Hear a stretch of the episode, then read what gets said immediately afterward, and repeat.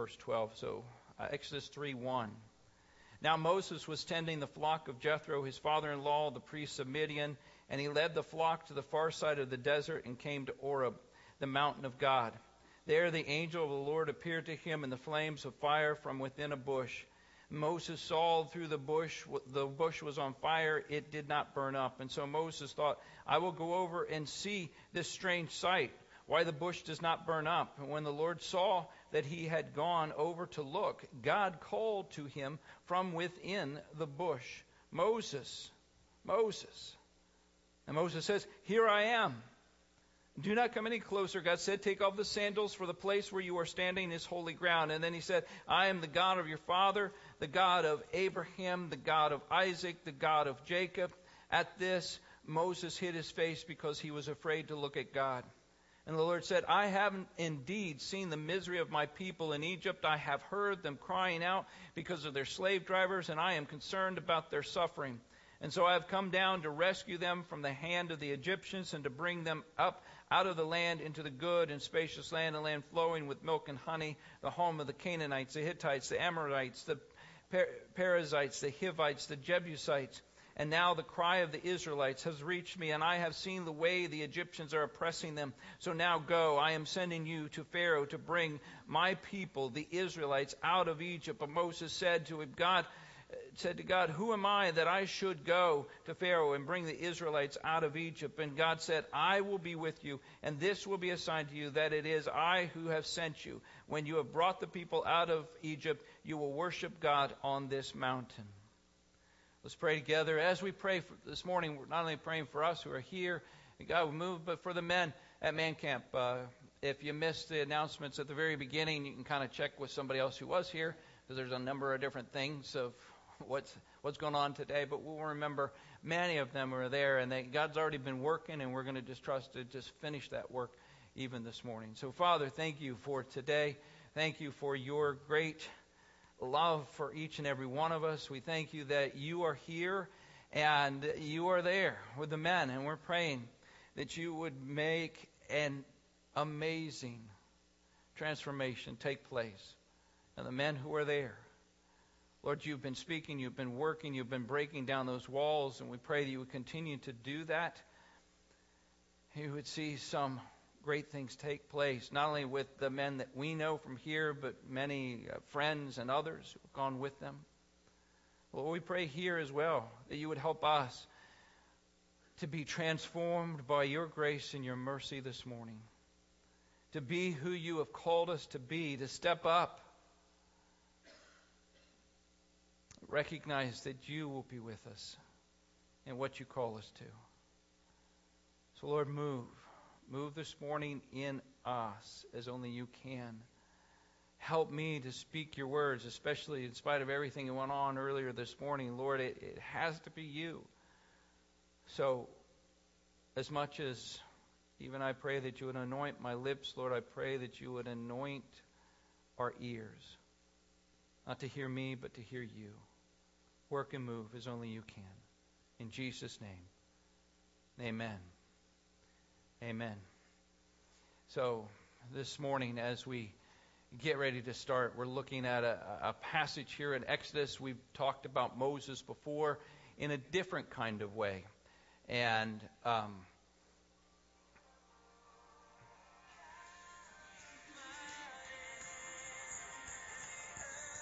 uh, I know it's kind of embarrassing. The passage we're supposed to keep our phones muted, but I better take this. It's kind of an important phone call. Hello? Yeah? Uh, okay.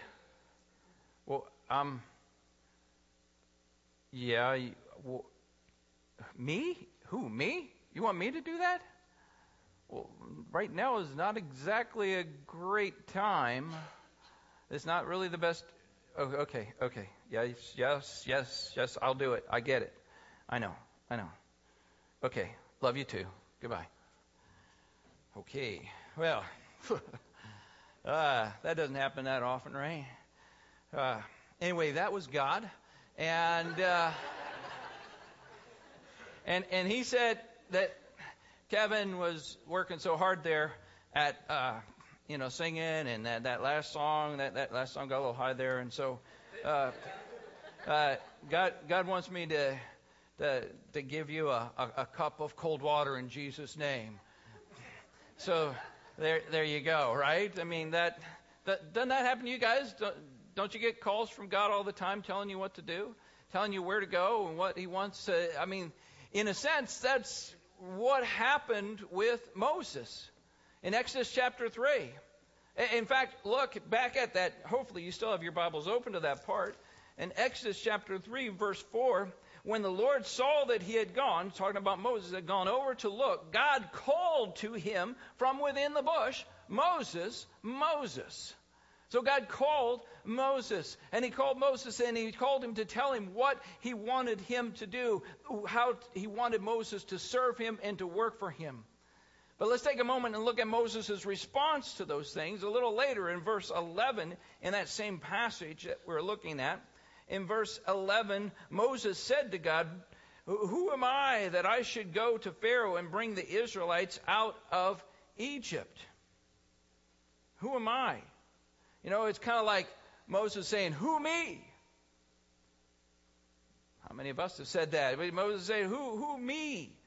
And, and God replies back in verse 12.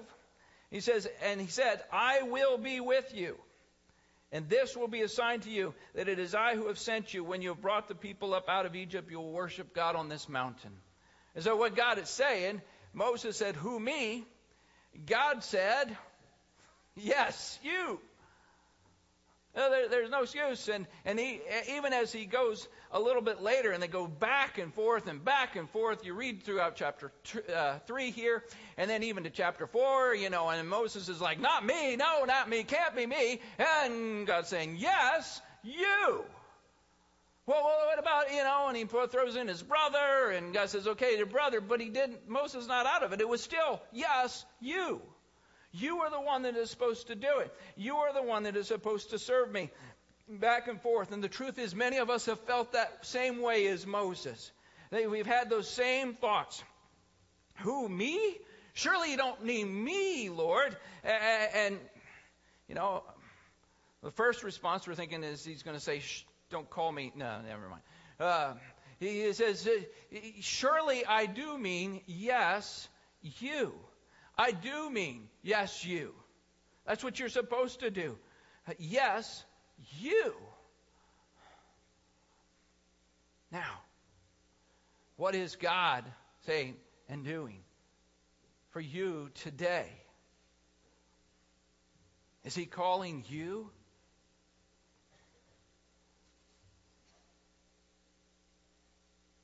He's calling each and every one of us, just like He did with Moses. Step up and serve. Step up and serve. How? Why? We're going to look at two points this morning in the way we are supposed to step up and serve the Lord, to serve the Lord happily because of our great love for Him.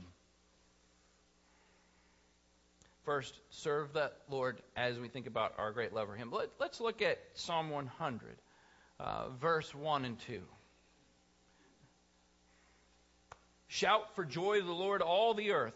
Worship the Lord with gladness. Come before him with joyful songs. How many have heard this before? All right, uh, many of you, I, almost most of you have heard this. Shout for Lord, joy to the Lord, worship the Lord with gladness, and, and so we think this is about being happy to worship God. I mean, re- read that, especially that part where it says, "Worship the Lord with gladness." It's all about let's just be happy when we worship the Lord. Mm, not exactly. Not exactly what it means, not exactly what it's saying.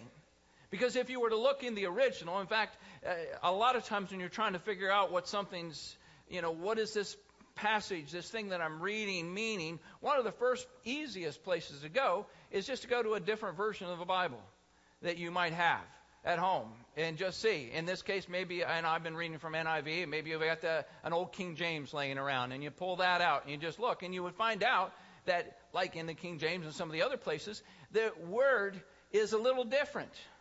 In fact, the word is a little different in the original. And it says this to serve the Lord with gladness. Ooh, that puts a whole different spin on it. It doesn't say, uh, shout for joy to the Lord, all the earth, worship the Lord with gladness. Hey, we're okay with that. But it doesn't say that. That's not the word that's used there. The word that's used is to serve the Lord. And if some of you think, well, it's just kind of an English word, and it's the way we talk about worship. No. What this word right there, serve, literally means is to do physical labor, hard work that expends considerable energy, to plow or work the ground, burdened, a service done as a slave or a subject, to minister as a servant to someone else. So, to serve the Lord with gladness, not merely because we have to, but because we want to. Because that is the attitude that we have. We want to serve the Lord with everything that we have and all that we are. And and I know sometimes we get to the point where we think, you know what? Um, it's hard enough to serve the Lord. It's hard enough sometimes to serve the Lord, and now I got to be happy about it. Okay? Right?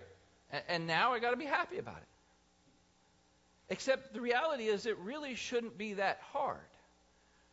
Oh no, no, I, I just I, I, was happy at one time, but now psh, the joy is dried up. If you're a believer in Christ here today, that shouldn't happen because when we start to serve the Lord, before we ever start to serve the Lord, we should already be full of joy. We should be overflowing with a river of joy coming out of us every day of our life. And so that river maybe gets used a little more when we're serving the Lord in certain places, in certain ways, and with certain people. But it really doesn't matter because it's coming from the river of the Holy Spirit within us that joy should be able to just keep flowing. So, what's happening? Why is it not? We should be able to have a joy that just overflows because of the love that has overflowed from God to us. We want to serve Him because of, his, because of our great love for Him. We want to serve. And, and some would say, but you know what? Serving goes against our, our human nature. Again, let's think about this. The whole attitude of serving or doing something for other people goes against our human nature, except if you are a believer in Christ, you have been given a new nature. 2 Corinthians 5:17 says, "Behold, the old is gone, the new has come. You are a new creature. You are a new creation."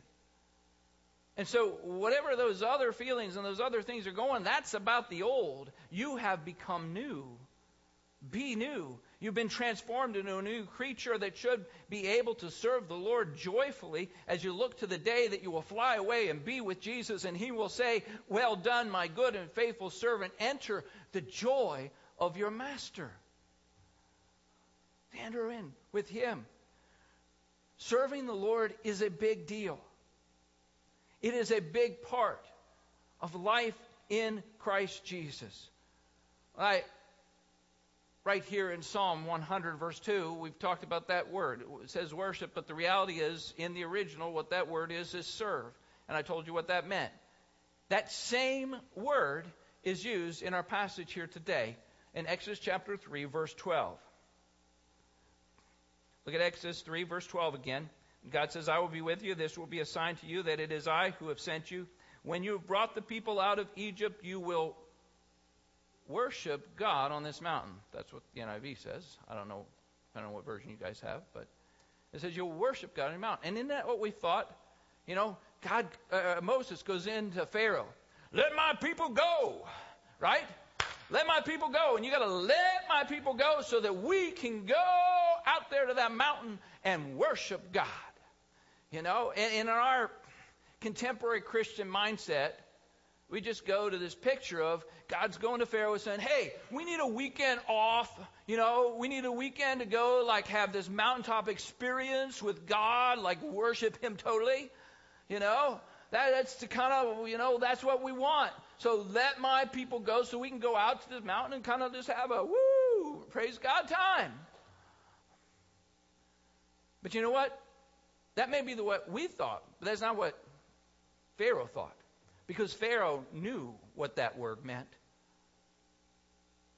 And Moses is saying, Let my people go so that we may go out to this mountain and serve the Lord. This is not some weekend trip. This is not some little thing like they're just going to do their little worship. This was about serving the Lord, which is one of the reasons why it was such a big deal to Pharaoh. And what was going he knew exactly where his slaves were going. His slaves were no longer going to be his slaves. His slaves were now serving, because that word was used for slaves.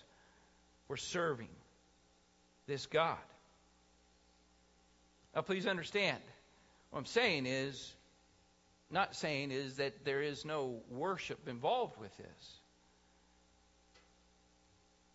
but that we've so narrowly defined into a purely spiritual singing of songs and a saying of praise as what worship is, we've missed it.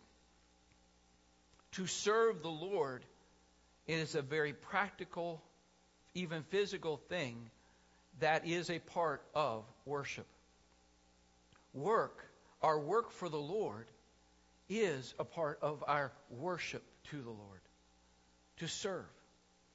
This year, our theme as a church has been about pressing in closer to God than we ever have before, pressing in to the presence of God closer than we ever have.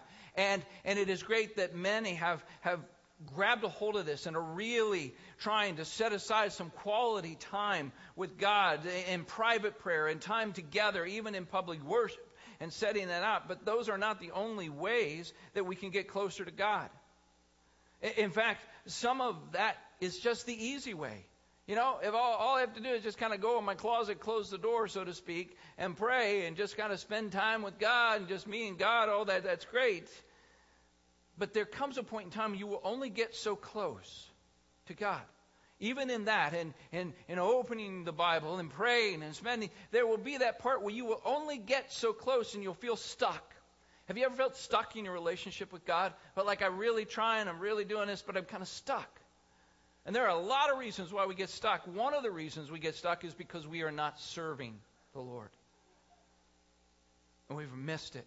We think we're worshiping Him, and He said worship is not just what you say with your lips, worship is what you do with your life. That work for Him and what He's asking. And, and we can talk about loving the Lord our God with all our heart, with all our mind, with all our soul, with all our strength. And yet, we only use that when what? We're praising Him? To love Him with all we've got, with all our strength, is not just something that goes on in our head or comes out of our lips, but it's our whole life. It's our hands being involved in that worship. And I don't mean putting them up. All right? I mean our hands actually doing something with God, for God, that serves Him. And if you're missing this, you're missing a piece that's going to get you closer to Jesus. But more than that, if you're missing that, you're missing something that God has called each and every one of us to. I mean, how many of us would say one of the themes of the Christian life that we exist is to worship God? We say, yes, we exist to worship God. The problem is we've made serving God then an extra, an add-on. That's for the you know the spiritual Christians. That's for the ones who have time. That's for those kind of things. It, it is a central piece of our faith. To serve the Lord is a central piece. Just look at when Jesus and Satan had their little battle, so to speak, out in the wilderness, and Jesus was fasting, and praying, and he had that little time with Satan. And in verse, uh, in Luke chapter four, verse seven, Satan tempts Jesus to bow down and to worship him. That at least that's what we hear, right? Is that Satan said, "Would you bow down and worship me?" Again, our mindset and that word in that, I mean, and there are times where that word means that worship, but there, just like the other places we've been talking about, that word does not just mean bow down and say, "Oh, you're great," or or bow down one time and pledge your allegiance to the to the enemy. That's not what he was asking. He was asking Jesus to bow down and serve him, which puts a whole different spin and makes a whole different sense. And what he's trying to do is because it's not just Jesus one time would say some kind of words, oh, you know, devil, you're great. No, he's not. That's not what he's saying. You serve me. The, the devil would be in charge, and that, that Jesus would be serving him. And so Jesus says in Luke chapter 4, verse 8, the next verse, he says to the devil, It is written, worship the Lord your God and serve him only. You see how Jesus put worship and serve together? Worship and serve. Worship and serve him only. Too often, all we hear uh, that we are to worship God is again just honoring Him with our lips through our praise and prayer, but that's not enough. We've got to honor Him with our life. We were made for more than just a worship, we were made to work for Him, to serve Him. It only makes sense. I mean, can you imagine just this whole scene that we have here with Moses at the burning bush? And, and, and Moses already says some ridiculous stuff uh, to God. All right? He, he says some ridiculous stuff, but I imagine some other ridiculous stuff that he might say. Like another ridiculous thing he might say is, God, oh, I love you so much, God. Oh, thank you for appearing to me in this burning bush, and thank you for being here. Oh, it is so great to be close, at least a little closer to your presence than I've been. God, I'm so thankful. But you know what? I'm I'm not really your man to do this job that you have. And and really, God, I mean, I know I've already said that, but here's another thing. If I were to do this thing that you just asked me, go set your people free and serve you in that way, God, then that would just take away from from me loving you.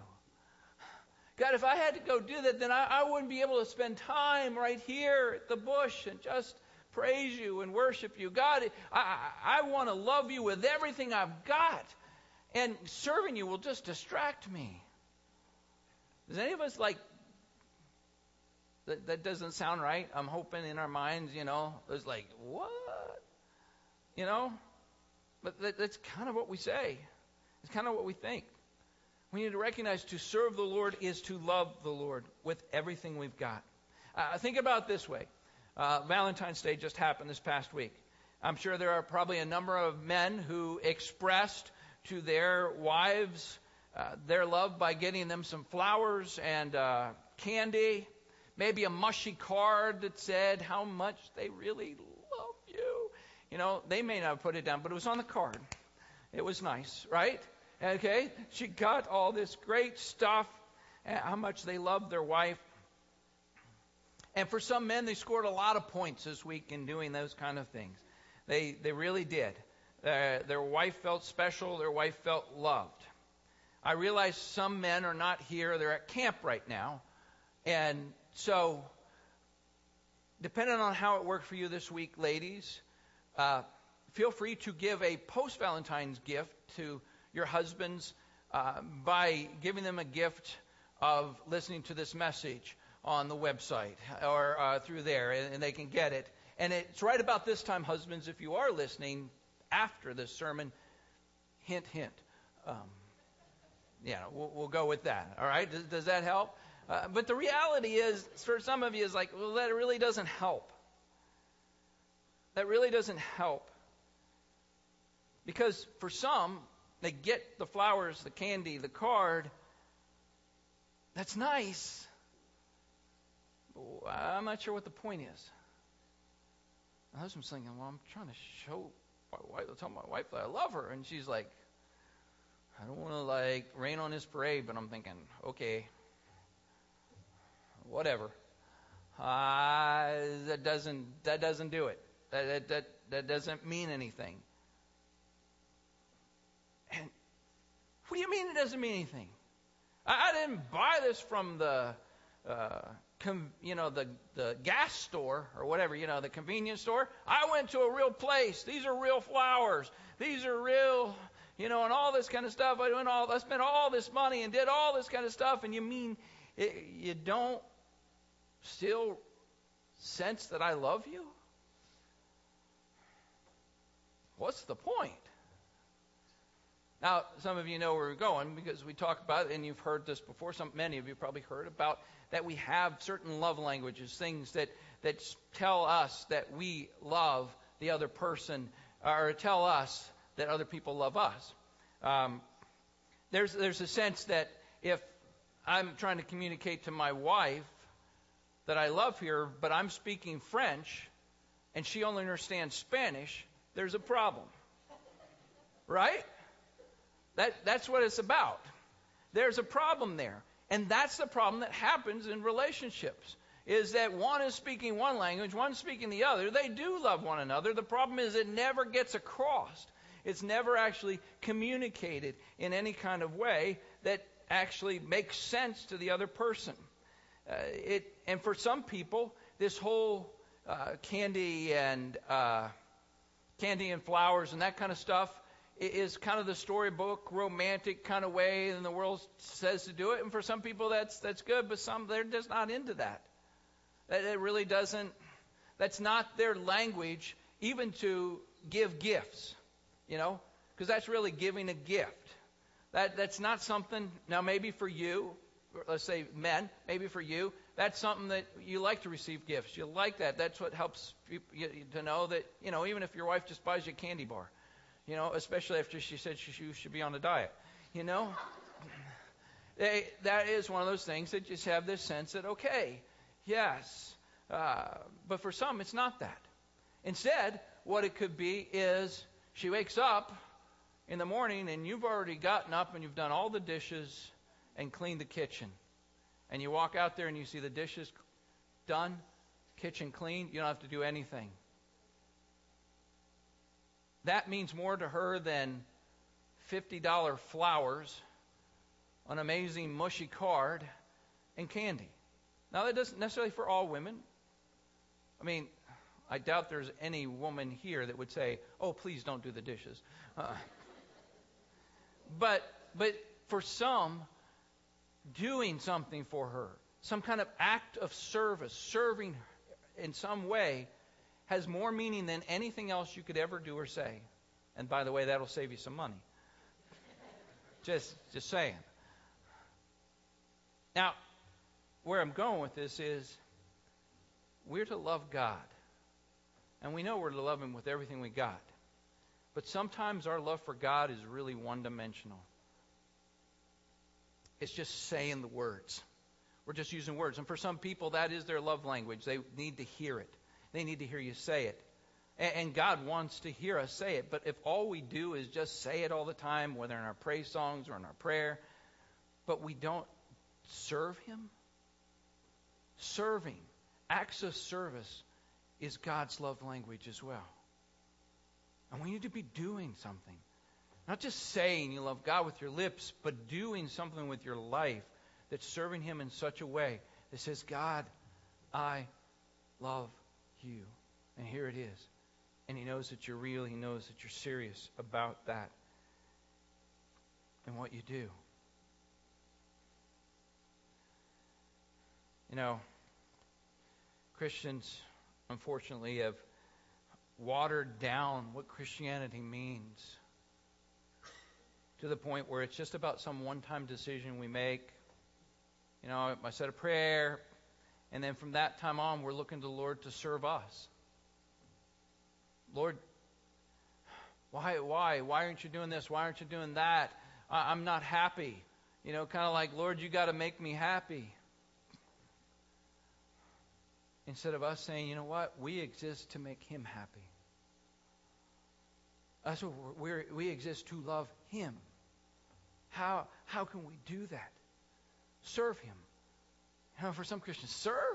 Ooh, I might break a sweat if I serve the Lord. I, I might break a nail if I serve the Lord. I, I, I don't really want to do that. And others were like, yeah, this whole talk of service, listen, I'm a New Testament Christian. You always love when they say that. Uh, uh, hey, I don't need to I don't need to do that stuff because I am saved by grace. I am saved by grace. It was a free gift of salvation. There's absolutely nothing I need to do to get to heaven. And I would say you are exactly right. There's nothing you need to do to get to heaven, but because we're going to heaven, there should be something that we're doing. I'm not saved because I serve, but I serve because I'm saved. Serve because I'm saved. What I want to do for God. We somehow we think our freedom is that means well, freedom in Christ that we have because of grace is that we can do whatever we want. No, finally we're free to do whatever God wants. We're finally free to do for Him what He wants. Uh, let's look at Galatians chapter 5. We talk about freedom. Galatians chapter 5, verse 13. You, my brothers and sisters, were called to be free, but do not use your freedom to indulge the flesh. Most of the time we just stop reading there. We know, we've heard this perhaps. Do not use your freedom to indulge the flesh. You're free, but you're not free to do whatever you want. That's not the context, the whole context here. Keep reading the sentence. Rather, brothers and sisters, you are called to be free. Do not use your freedom for flesh. Rather, instead, you who have been called to free, what should you do? What's it say? Can you, read that with me? Rather, serve one another humbly in love. I'm not sure I heard you. Let's try that again. Rather, serve one another humbly in love. We have been given freedom, as it says right here in God's Word, to serve one another humbly in love. In a love that's not just to one another, but a love that is motivated from the love that God has given to us that we give back to Him. To serve to give our life to Him happily because He happily gave His life to us. Jesus, who said, I came not to be served, but to serve and to give my life a ransom for many. Jesus is our example who came to serve, which in many ways, as we think about this, deals with our second point we serve the Lord happily because of His great love for us. All right. So let's just stop for a moment and maybe I, I know OCCA, you guys are much better than everybody else. Um, but in some churches, there's going to be somebody out there saying, right?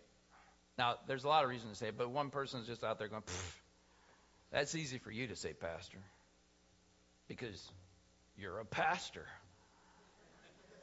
Right? Not just because you want us to do and you want us to serve the Lord and all that kind of stuff. Well, you know that's not why, because I'm showing you scriptures. It says it literally. It's not what I'm saying. I, I mean, you can't get much clearer. But somebody's thinking, no, I hear what you're saying, but but you're a pastor. You're in full time service. That's your job to serve God.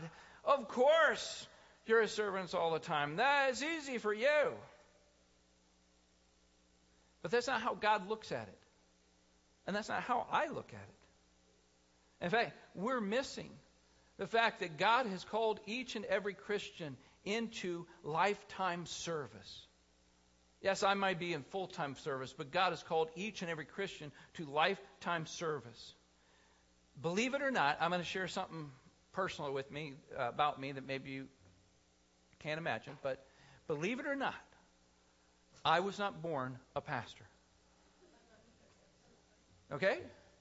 I, I wasn't. I was not born a, a, pastor. I didn't grow up dreaming that one day I would be a, a pastor someplace. In fact, I didn't even grow up a Christian. I didn't have those kinds of experiences. In fact, way before Pastor Tim ever even was a thought for myself and for my wife Roberta. We were serving the Lord in a church as lay people. Not only doing things as leaders at times as well. Both. Uh, in jobs, I had a job before I was ever a pastor. Or something else I did that's not important now. But it was already a part what we believe that the Scriptures clearly tells, and that we are to serve the Lord. That's what we did. Big things, little things. Ongoing things, projects, whatever it might be, whatever it is. That's what Christ called us to do. It's the least we can do for the one who has given us his most. And we happily served. It wasn't something we felt we had to do as, as, as young people. When I say young, in our 20s, uh, so to speak, you know, it wasn't something that we had to do. It's something we wanted to. It's something we knew that God called us to do. And so when the time came for God to say to me, Tim, I, I want you to uh, serve me in full time ministry as a pastor, there was not this who, me question. I, I mean, I, I'm sure you've heard some pastors talk about this kind of thing, but for me, there was never this God calls and I go, who, me? It was like, yes, me. Yeah. I, I, I'm ready, Lord. Because I was already living the lifetime service that He called. It was a simple step to go to the full time service. Yes, me, Lord. Ready, willing, do whatever God called me to. If you're a believer in Christ today, the answer should be to lifetime service yes, me. Not who me. Yes, me. Because of God's great love who has saved you. Saved us not just from hell, not just uh, saved us to heaven. Salvation, our salvation is not merely about our future, what's going to take place in the future. Our salvation is about what takes place right here, right now. It's not just about eternal life, it is about the abundant life that God has given us. Not an abundant life so that we can just live and be happy here on earth, but an abundant life that we can serve Him and bring His kingdom here, allowing us to see God move. Again, we serve Him not to get saved, but because we're saved, we serve. If, if I were to ask, uh, let's put it another way. If I were to ask each of you here today to help me in some way, to, to serve the Lord, you know, in some way, I love you and believe the best about you. And so I believe that you would all say yes. If I asked you here today, I believe all of you would say, Yes, Pastor. What do you need? Now, that's what you would be saying outwardly, but inwardly, let's be real. Some of you be going like, yeah, yes, Pastor, this once. One time, I will do it for you. And even though I got a smile on my face, Pastor, I'm not doing this happily. But you ask me, I'm going to do it. Right? I'm guessing the best for all of you here. And that probably for some, that is the best. I'll do it, but I'm not going to like it. Okay, let's imagine for a moment that I give each and every family unit here today, if you're, if you're single, that you're a family unit, you are a family, you are you're whole, and I want you to understand, I'm going to give you each $10 million. I thought I'd get a little more reaction than that. Woohoo! 10 million! Okay. All right, so uh, I, give each of you $10 million. You got it. Okay, a little bit later, I come up and say, hey, I really need your help with something. Could you serve in this way? Guarantee most of us, even at the best of who we are, would have a little different attitude. Would be like, yeah, you know, not because you're selfishly thinking I'm going to give you another 10, but because you're thinking, you just gave me $10 million. You changed our life of our whole, I mean, you changed the rest of my life by giving this $10 million. You, what you did for us, what you did for me, man, that was amazing, Pastor. Anything you want, whatever you want to do, I'm in. Tell me, I, it doesn't matter. I'm in. I'm ready to go. I'm excited. I am happy to help you in any way. You with me? Guess what? Jesus has given us 10 million years and eternity with Him in heaven. Before that, we got nothing. We had nothing. We had the negative. Guess what? Jesus has given us more than 10 million reasons that He's worked in our life and how He's done and what He's done for us. He's given us more than what $10 million could ever buy. If you had $10 million here, and we know, we've heard people that have all that kind of money, and they still don't have love, joy, peace, right? Along with a whole bunch of other things, which comes with the Holy Spirit. God has given us things that $10 million can't even buy. So when He comes and says, Will you serve?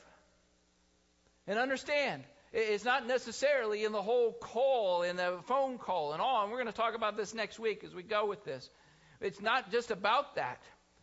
It could be about somebody as you're walking out asking, hey, could you help us next week with this? Or you're hearing or you're seeing something in the bulletin or something like that. The note from God is what you just read in the bulletin of where there's help needed. God who has given us much more than $10 million, is saying, Will you help? And shouldn't we want to say happily, Yes, me. Yes, I, I want to. I, I, I want to serve. Whatever you want, however you want. God has so loved us.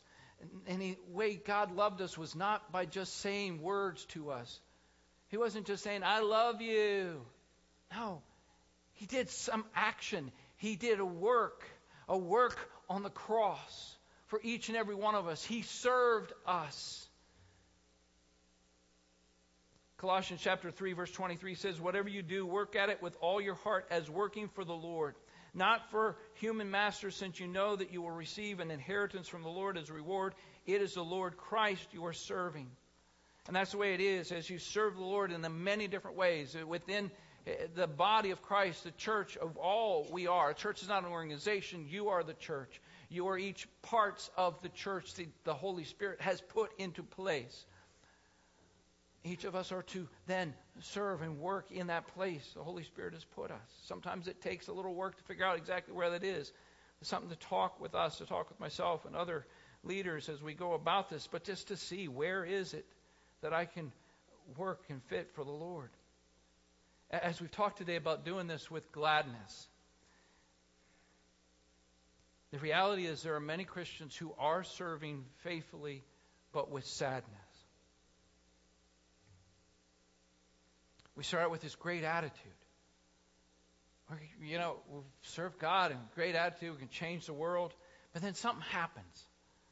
Somebody says something, or it just becomes hard to be happy.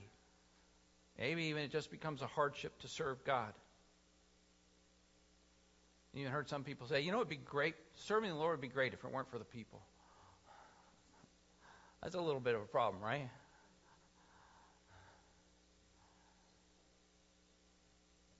You know, there are those still that go through those hard times and happily serve God.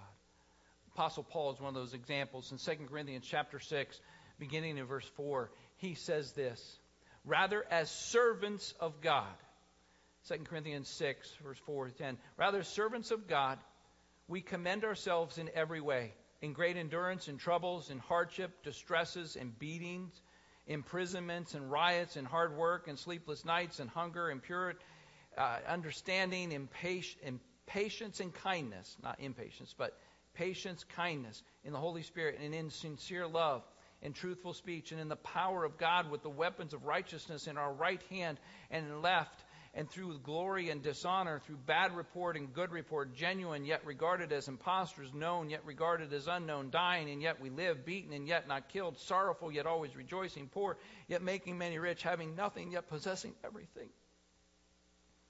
As servants of God, this is their attitude, which includes that part I just read there sorrowful yet always rejoicing. There are some tough things. And he says, you know what? We are always rejoicing as they give their all.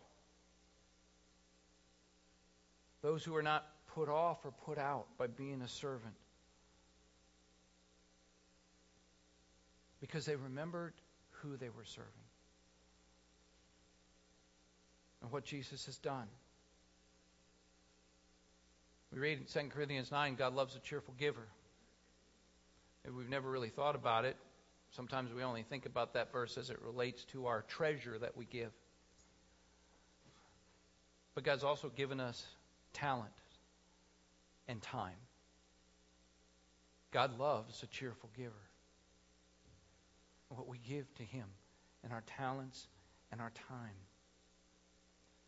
Occasionally, I'll hear a, a, a Christian say, quite literally, say, I got a wrong attitude. I got the wrong attitude in what I'm serving, and I, I just got, I had the wrong attitude, and so I'm just going to stop serving altogether. Pastor, I, I just realized this, that I've been doing this wrong, the wrong attitude that I have, and I'm not, I'm not happily doing this, and so I, I'm just going to stop. And I'm not just stop one thing, I'm just stop everything.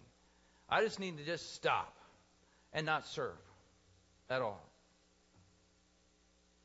Because I don't want to be a hypocrite. And I know it doesn't do me any good to serve this way. God's not going to bless it. So I'm just going to stop. And there are people in churches that, as they talk, say that too. They just shake their head. Yeah, yeah, I understand. Yeah, yeah, you should do that. Not. I want, you to just take a moment and think about that. I mean, our, and it's the difference between cultural churchianity answer and the biblical Christianity answer, which are oftentimes opposite from one another. All right, think about this with me. You are doing the right action, you are serving, but you've got the wrong attitude. Correct? And so the solution to that wrong attitude is to stop doing the right action. And so now you have a wrong attitude and a wrong action, and two wrongs make a right. Are you with me? And somebody said, No, no, I'm not with you because I no longer have the wrong action or wrong attitude. I, I stopped doing this, so I no longer have the wrong attitude. Really? you don't think you got a wrong attitude? Just because you no longer feel bad and you no longer uh, all the other things you got going on, you don't think it's the wrong attitude to not serve the Lord? What is Jesus' solution to this? Do you think that's really Jesus' solution? Is when you're doing something with the wrong attitude, you just need to stop doing it. Stop doing what's right so that you don't have the wrong attitude. What do you think Jesus really wants to say to you? He says, I want you to be right in your action and your attitude. Amen? God wants us to be right in our action and our attitude. That's how we get right. We don't stop doing the wrong. In fact, that goes across the board in our Christian life. We think that's what Christian, that's that whole churchianity, that's that whole legalism, Pharisaic way of living life is we just don't do wrong and we think we're a good Christian. And that's not what it's about. It's about doing what's right. It's about doing what He's called us to. Just because you live your life don't doing wrong, so what? There are plenty of people like that. In fact, I was like that before I came to know Christ. I was better than most Christians in the church that I started going to when I was unsaved. That didn't make me a Christian. It's not about not doing wrong, it's about what is right.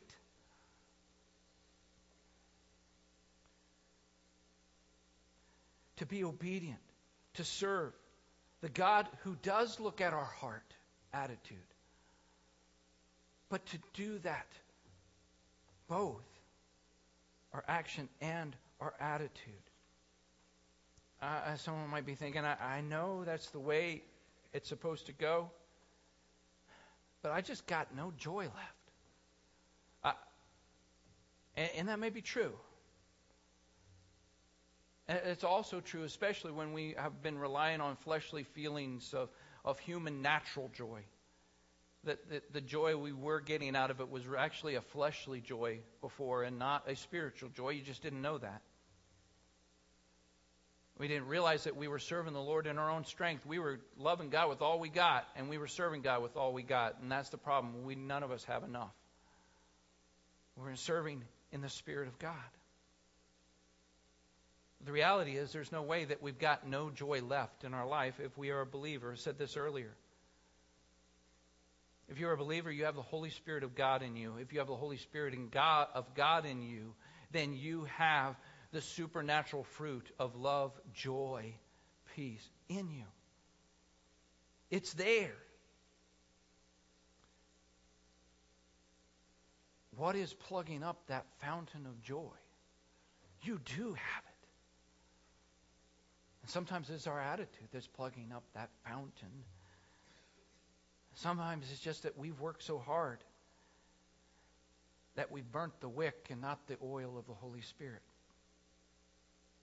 And, and I say this, and if there's some people here and you're going through that, it's not a, a judgment of anything because I've been there. I've really been there. And experiencing all of that.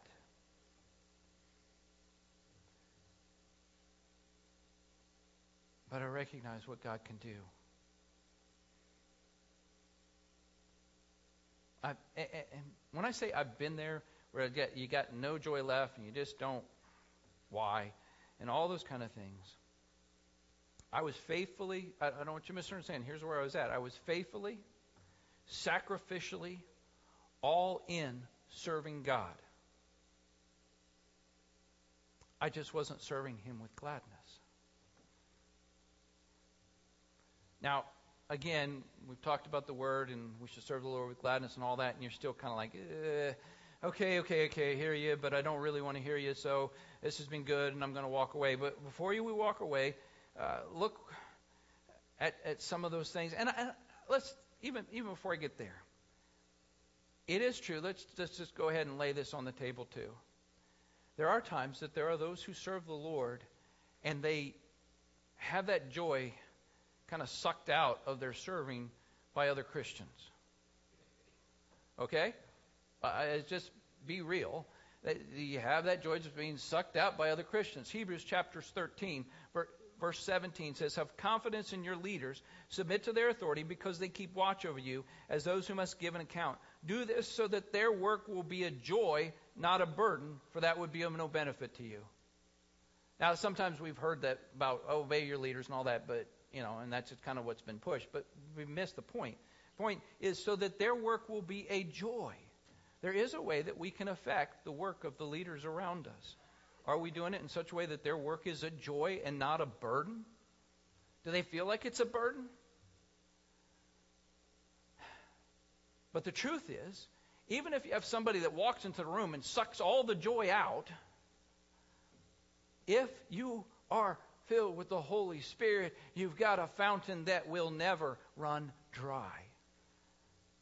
And here's where we run into problems for those of us who are serving. Deuteronomy chapter 28, uh, Deuteronomy chapter 28, verse 47. I just ask, I'm going to turn there, so it gives you time. I know sometimes I'm going faster, and that's why usually they're marked down for you. Deuteronomy 28, especially if this is something you've ever thought of or talked with anybody about, Deuteronomy chapter 28, verse 47. Eh, I read these verses. I never read them. Maybe I, I'm sure I read them before, but it never like, boom, whoa, right here is what we're talking about.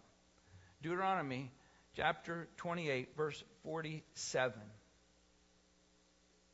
All right, and to set this up, what's happening beforehand in this whole uh, passage in, in Deuteronomy uh, 28, the first part is the blessings. You know, God says, I'm going to bless you. When you go over here and you do this, you do this, you do this, I'm going to bless you. Bless, bless, bless, bless, bless.